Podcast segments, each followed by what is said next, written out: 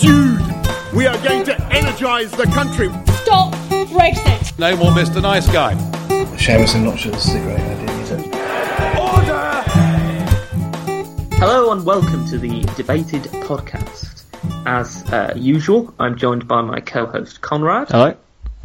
And in this episode, we are joined by David Toube from uh, the think tank Quilliam, uh, the head of social policy at Quilliam. Uh, welcome to the podcast, David. Hi, guys. Uh, first of all, I'd like to ask for those of our listeners that uh, might not be familiar with Quilliam, uh, what is it that you do at the think tank? Right. Well, Quilliam is the world's first counter-extremism think tank. Uh, it was founded by people who, by and large, and there are some exceptions to this, but by and large came out of uh, militant, uh, what people often describe as extremist Islamist Hmm. organizations, principally uh, Hizb ut-Tahrir. Uh, and about a decade ago, there was a great movement out of Hizb ut-Tahrir. Hizb ut-Tahrir is an interesting organization because it recruits really, or certainly was recruiting at the time, very much the brightest and the best. And these were people who are hugely uh, charismatic, very intelligent, incredibly hardworking, um, and also uh, independent thinkers. And the problem with recruiting a bunch of uh, independent thinkers to an extremist organization is that at some point some of them are going to say, hang on a second, guys, this isn't right. Um, And that's what happened to a generation of people who were in Hizb ut-Tahrir. So they came out, uh, founded uh, Quilliam, which uh, exists not just to focus on Islamist extremism, but on extremism of all types. And by extremism, we really mean uh, a political activity, a way of looking at the world, which is inimical to the fundamental precepts of liberal democracy, by which we all naturally think of equality between persons, fundamental human rights, the primacy of democracy, and so on. Um, so the, there seems to have been sort of like less Islamist sort of extremism in the news recently. Obviously, you had you know, ISIS seem to have gone quiet for now. Hopefully, that's a permanent thing and that's not just temporary. But um, what do you think the reasons for this are? Well, I, I, it's worth remembering that that in terms of, uh, I mean, it, it's always very difficult to to, to think about uh, which areas of extremism uh, are, are the worst, and to come to a sort of firm conclusion about that, because uh, you, you may well have small pockets of very, very intense and dangerous uh, radical and violent uh, extremist politics in some parts of the political spectrum, uh, but a softer and more widespread uh, uh, iteration of it in others. Um, it, it also really sort of turns on uh, where attacks have taken place. And because we are living in a global news economy, uh, attacks that happen anywhere in the world, uh, if they are eye-catching and if they are unusual, dominate the headlines. Um, I mean, we have seen a, a, a- range of uh, attacks coming from a, a- broad variety of, of sources. Um, and we've seen both uh, attacks by uh, Islamist groups and attacks by anti-Muslim bigots and haters and uh, white supremacists, uh, neo-Nazis, um, who have attacked both Jewish and uh, Muslim targets. So, you know, it, these things are, are, very much dependent, I think, on, on, on what's happened in the last few months. People's memories are very short and uh, one atrocity tends to block out another in the public imagination. But I mean, so you know, uh, in terms of of uh, the actual creation of a state, uh, where the sort of uh, attacks which would make the news if they were one off by a neo-Nazi group, that in Syria and Iraq formed the basis of an entire state, and every day uh, attacks of that, that that nature were being committed against a defenseless and innocent population. Uh, a couple of episodes ago, I was speaking to uh, Dan Murdoch, who's a filmmaker who's made uh, lots of documentaries about extreme uh, extremist groups, uh, particularly in America. And he said that he'd noticed from 2015 when he made uh, a documentary about the, the KKK to sort of now that the methods uh, through which extremism are presented have changed and a, a lot more of it is happening online. Do you think that the best way to tackle extremism now is perhaps not necessarily on the ground, but through uh, the internet, through websites, through social media. Possibly yes. Um, I mean, the, the the best way of fighting political uh, extremism of any sort is to create a culture which is firmly anti-extremist in nature. Mm. Uh, you know, there's a limit to what a government can do. There's a limit to what a education process in schools or uh, you know through the internet can do. Uh, the, the only thing that really can uh, can effectively combat extremism is having a uh, a, a, culture which resists it where and wherever it uh, arises. Um, I mean, one of the things that that uh, uh, often happens to people when they're drawn into their own sort of closed bubble extremist subculture is that they get cut off from other people. They don't hear countervailing uh, arguments. People don't check them and say, mm. "Are you sure about that?" And mm. uh, have you had a chance to look at some other ways of uh, considering the particular issue you're you're thinking about. Um, uh, so uh, one of the most notable uh, recurring features of terrorist plots in Britain that have been uh, successfully thwarted have been that uh, family members and acquaintances have go- gone to authorities and said something quite serious is going on. We don't really know how many other cases there have been where people have been sort of drawn back from the brink by somebody who said, look, you know, I can see you're very angry and upset about something, but uh, I, you may be looking at this the wrong way. And those are successes which we'll never hear about because they never ended up uh, creating horrific headline grabbing atrocities. So um, back in 2013, um, Quilliam did some work and managed to sort of get Tommy Robinson to quit the EDL. But since then, obviously, he's still risen once again to be a major figure in sort of the right, far right in the UK. Um, what do you think? Sort of the mistakes were made there that sort of led to him sort of returning to that fold. Well, my personal view on on that man is that he's a grifter. Uh, he's essentially a person who has look, look at it from his point of view uh, you become in a sort of four or five year period the most notorious uh, uh, uh sort of uh, stirrer in in mm. Britain. You uh, are at the head of marches which march past people's places of worship, causing fear and apprehension, and then suddenly you have an opportunity to get out. Um, what do you do after then? And uh, he's a man who really has very little going for him in his life, uh, other than the most successful thing that he's ever done, which is to be the head of a uh, a, a, Muslim baiting organization. And uh, uh, really, I think after a, a, short period of time, he was a man who found himself with no real visible uh, means of support. You know, how do you go? How, you know, how do you go back to normal life after doing mm. that sort of thing? And it's a question really that applies not just to people like Tommy Robinson, but to people who come out of any form of extremist subculture, uh, or particularly where you've been very successful uh, in it. Uh, there needs to be something else that people can do. Um, and for most people, uh, that's going to involve going back to ordinary life, uh, you know, mm. getting a qualification, getting a job, uh, uh, you know, fading uh, into anonymity and obscurity. But if you're a person who sees that there's an opportunity to uh, continue making uh, a, a, living, to have your uh, vanity flattered, um, the lure of going back into what you've been most successful at doing um, is going to be irresistible. And I, I think if you look at the, the, the, sort of trajectory that Tommy Robinson uh, uh, took after uh, the uh, attempt by Quilliam to wean him away from the sort of uh, agitation that he was involved in, um, he was picked up by uh, effectively a, a Canadian um, alternative media conglomerate. He realised that there was a lot of money to be made doing that. He went off and founded his own similar operation where all of the the profits were coming to him, and he's done extremely well out of that.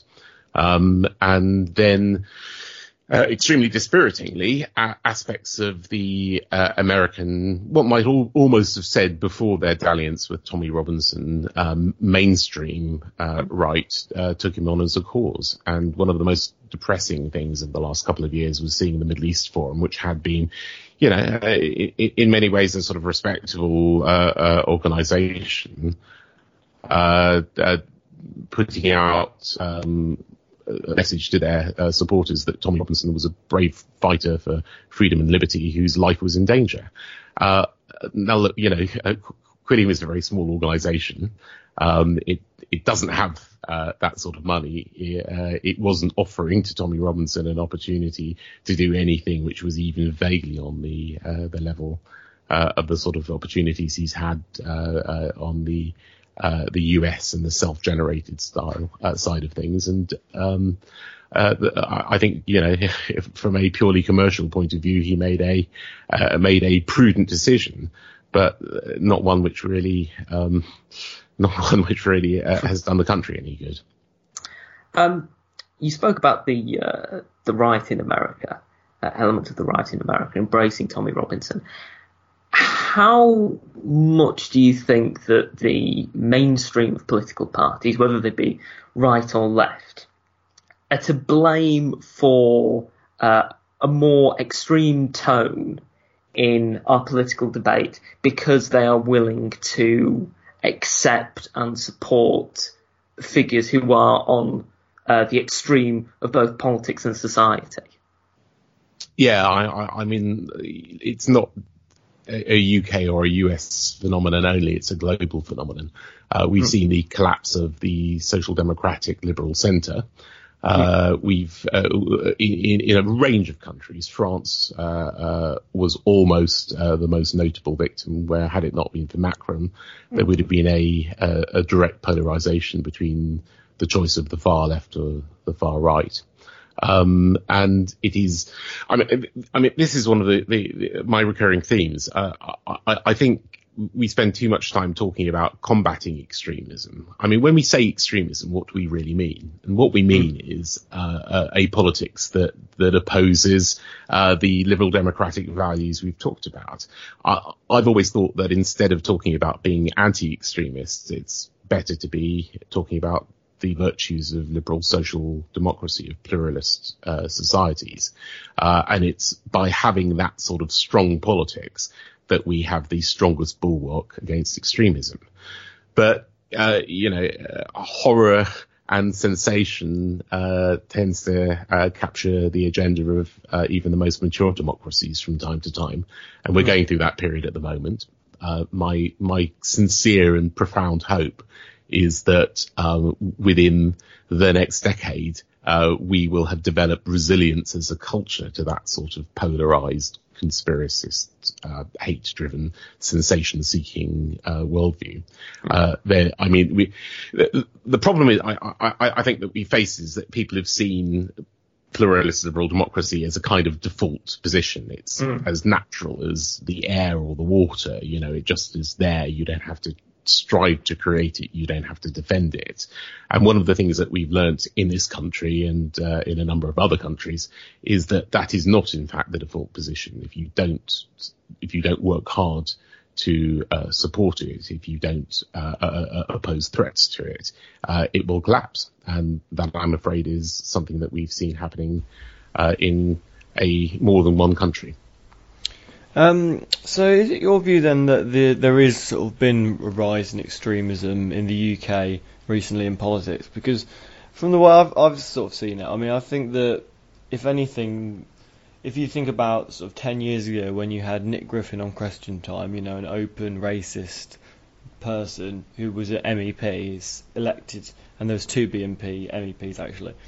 Whereas now, like the Brexit Party, though it's sort of you know, it, it's sort of although it might be more sort of right wing than most people, it's still it's not in the same vein as what we've seen in the past. So, I, I, I mean, could you not say that there's been less extremism in politics?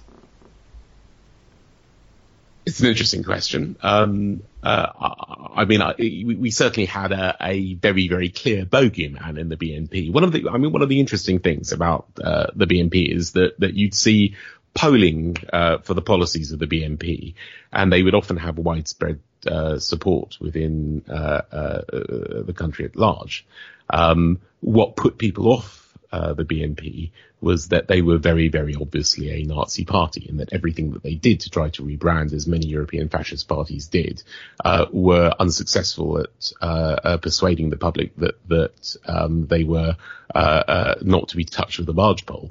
So you know you would have the polling which would say, "Do you agree with these policies?" and you go through a list of things that the BNP said that they were in favour of, and then you would finally ask uh, the the polling subject, "The BNP has these as its policies. Would you vote for them?"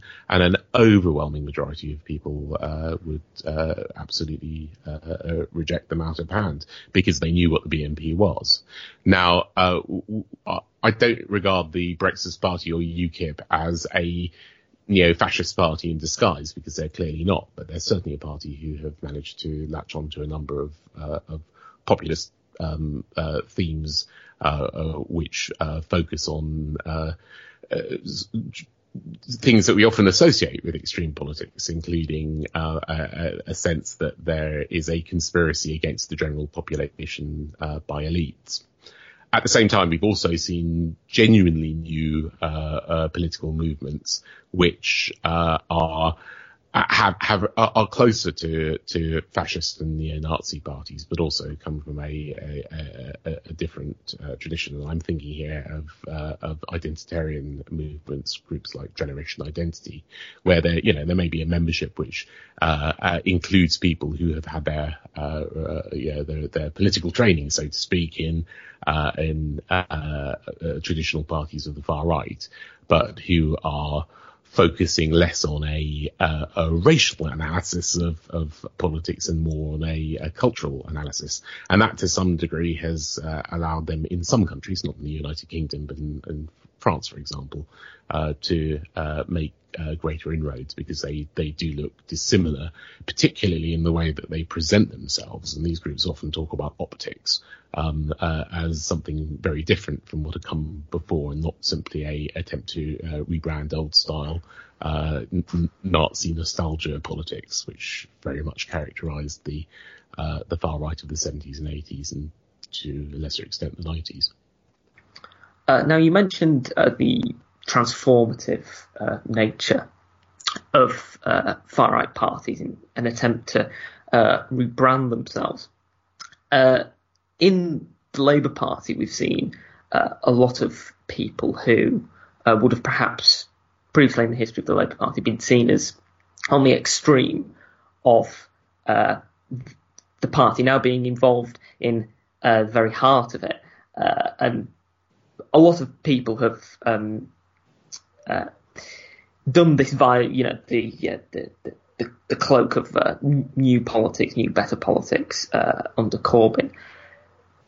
How uh, important do you think it is to point out within mainstream parties, whether they be uh, the Labour Party with anti-Semitism and people in the past who have uh, held um, views that are perhaps not uh, akin to the mainstream of the Labour Party who are now in charge of it.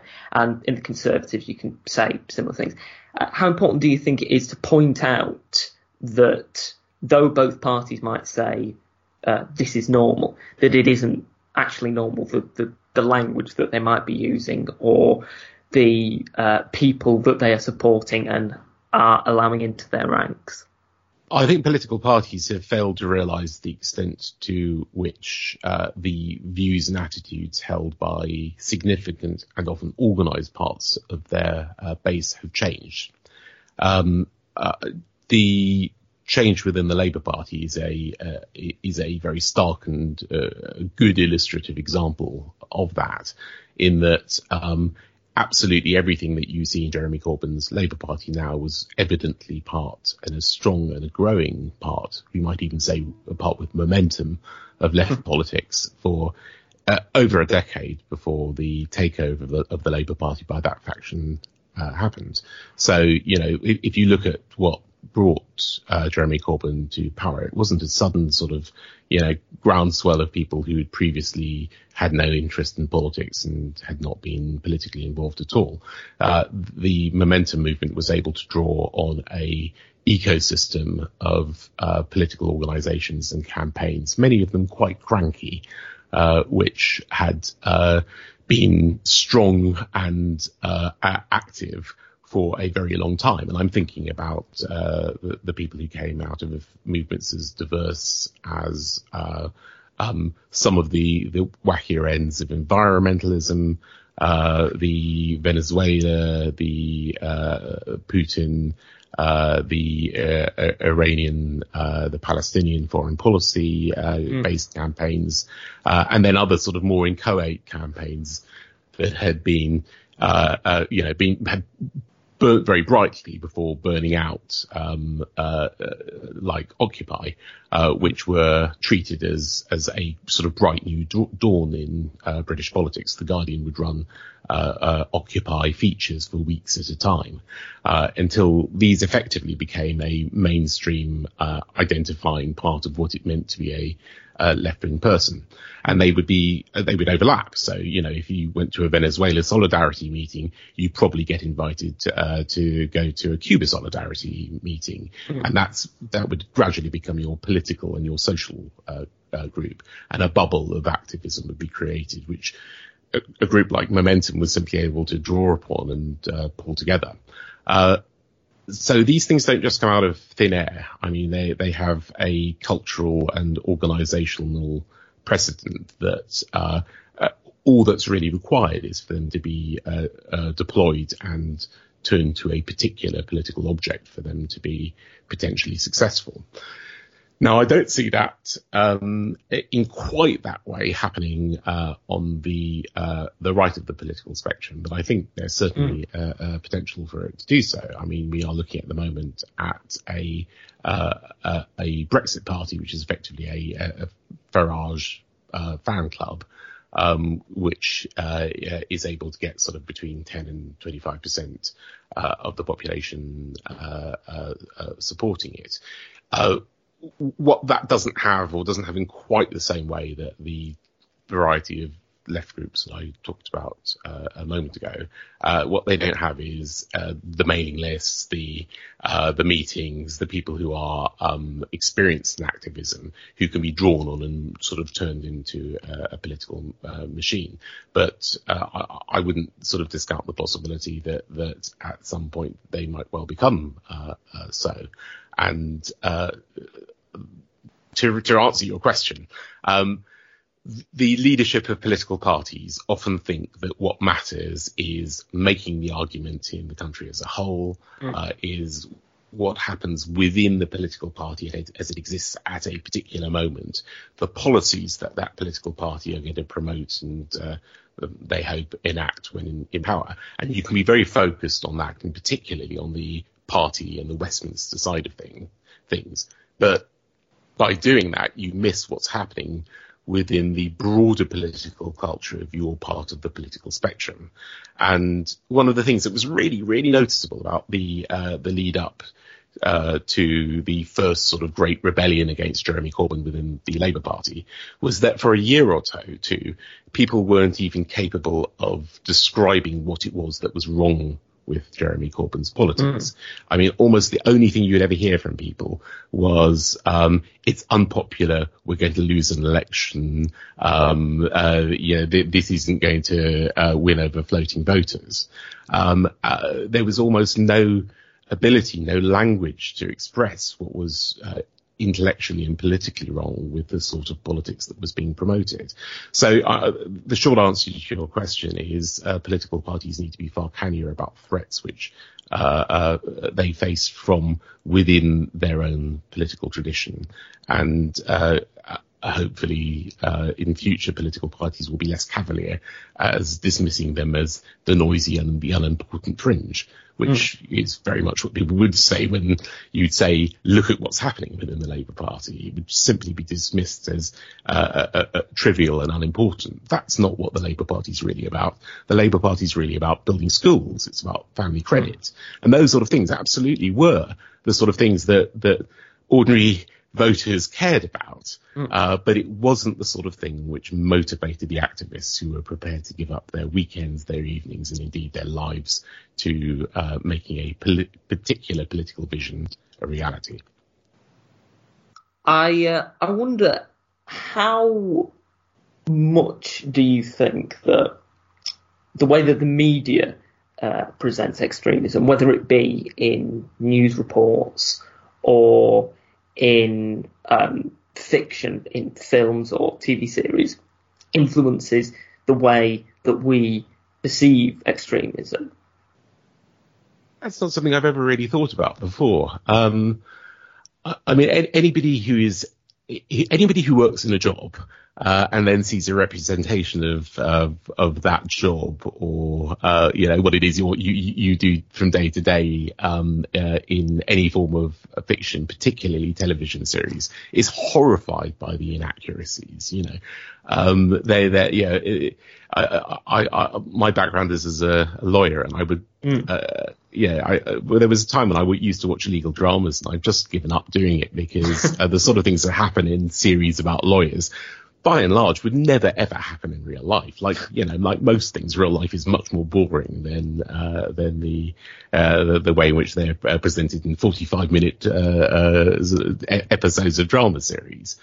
But at the same time, uh, there is and always has been a kind of feedback between the uh, way in which a job is uh, represented on television and the way that the people who hmm. perform that job uh, come to think of themselves.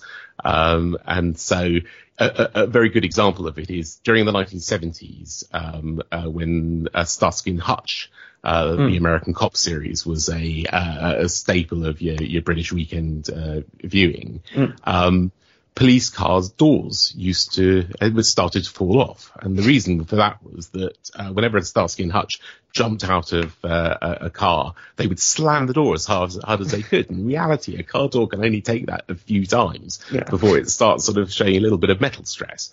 So yeah, yeah I, I mean, I think people there, there, there, has been a degree of glamorization of both uh, extremism and the job of extremism uh, uh, hunting. But I think for most people who are uh, who are actually sort of involved in the coal-face work, uh, it's much more boring and less uh, exciting than it appears in television series. And the same thing must must apply to um, people who uh, are involved in uh, extremist organizations.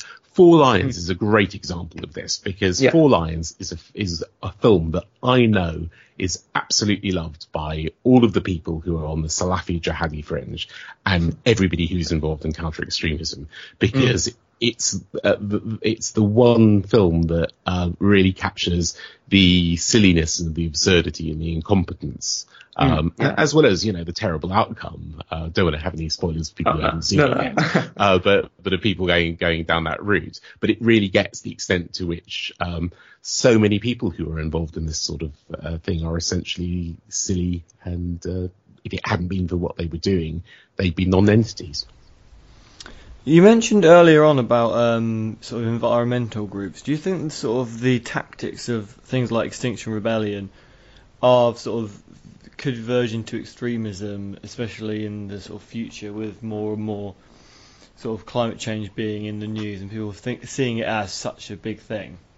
Yeah, well, I mean, there, there is something. I mean, there's been a focus, I think, uh, on the uh, non-violent law-breaking tactics of Extinction Rebellion, and uh, I, I don't personally engage in, and I'm not an advocate of non-violent uh, uh, law breaking, but I don't regard mm. that as uh, an inherently uh, extremist path to go down.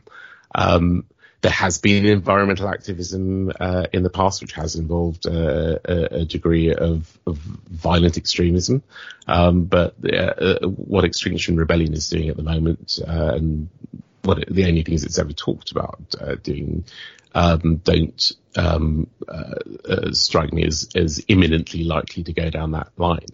What I do find uh, worrying about Extinction Rebellion is uh, that um, they present either honestly because they believe it or cynically because they think it is motivating a, uh, a, a, essentially an end times vision of the nature of the environmental challenge that we face.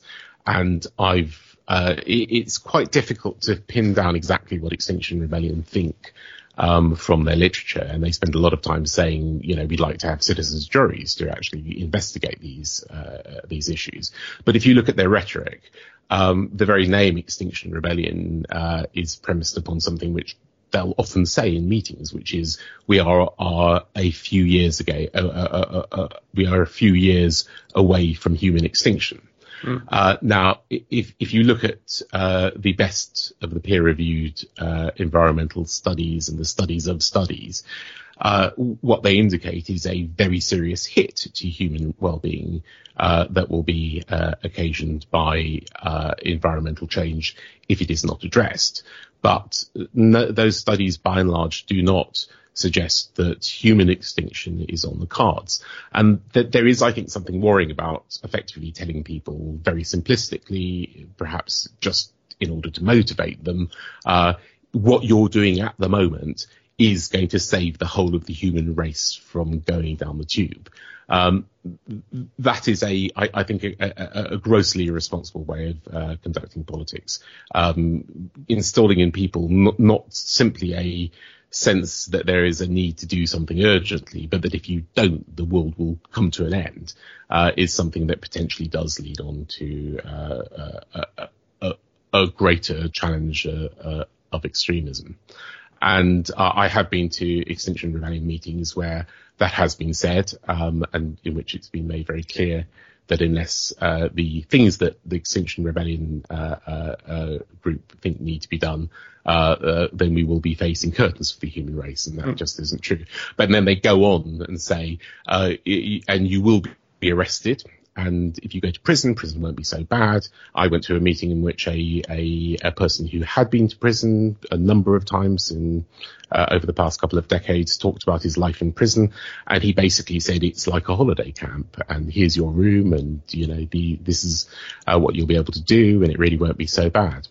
Um, the, reason that they, they want people to be uh, imprisoned, incidentally, is because there is a social change theory which suggests that uh, if a certain percentage of the population is prepared to get itself arrested, um, then at that point, um, support for the people who've been arrested uh, uh is so great that uh, the demands of the uh, the group become irresistible. And I can understand, you know, why you go down that route, but I think it's it, it, it is one that I favour considerably less than simply making the case honestly, proposing workable, practical solutions, and then encouraging people to support that through the ordinary democratic process. That can be done and it should be done, but it's not the way that Extinction Rebellion seems to me to be set up to operate.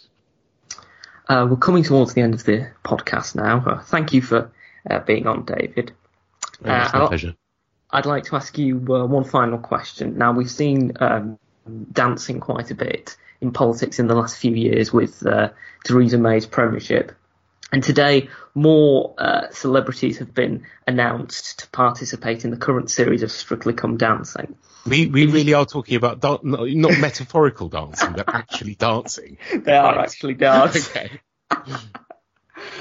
if you were um, ever offered the opportunity to participate in Strictly Come Dancing or any other uh, reality television program, uh, would you do it? Uh, I would certainly not do anything involving dancing. I can tell you, um, I, I, I loved my wedding day. I got married uh, uh, almost two decades ago, and um, it really was the happiest day of my life. But all the way through my wedding, I was dreading the moment where I'd have to do the first dance because dancing is something I do incredibly badly. I'm much better in the studio with a microphone in front of me. Well, thank you for being on the podcast, David. Um, uh, we look forward to having you on again at some point. Lovely to talk to you. Uh, well, you can, uh, if you wish to, uh, contact us at the Debated Podcast at Gmail. You can follow us on Twitter at Debated Podcast uh, and like us on Facebook, again, at Debated Podcast. So uh, thank you for listening to the episode, and I hope you'll listen to the next one.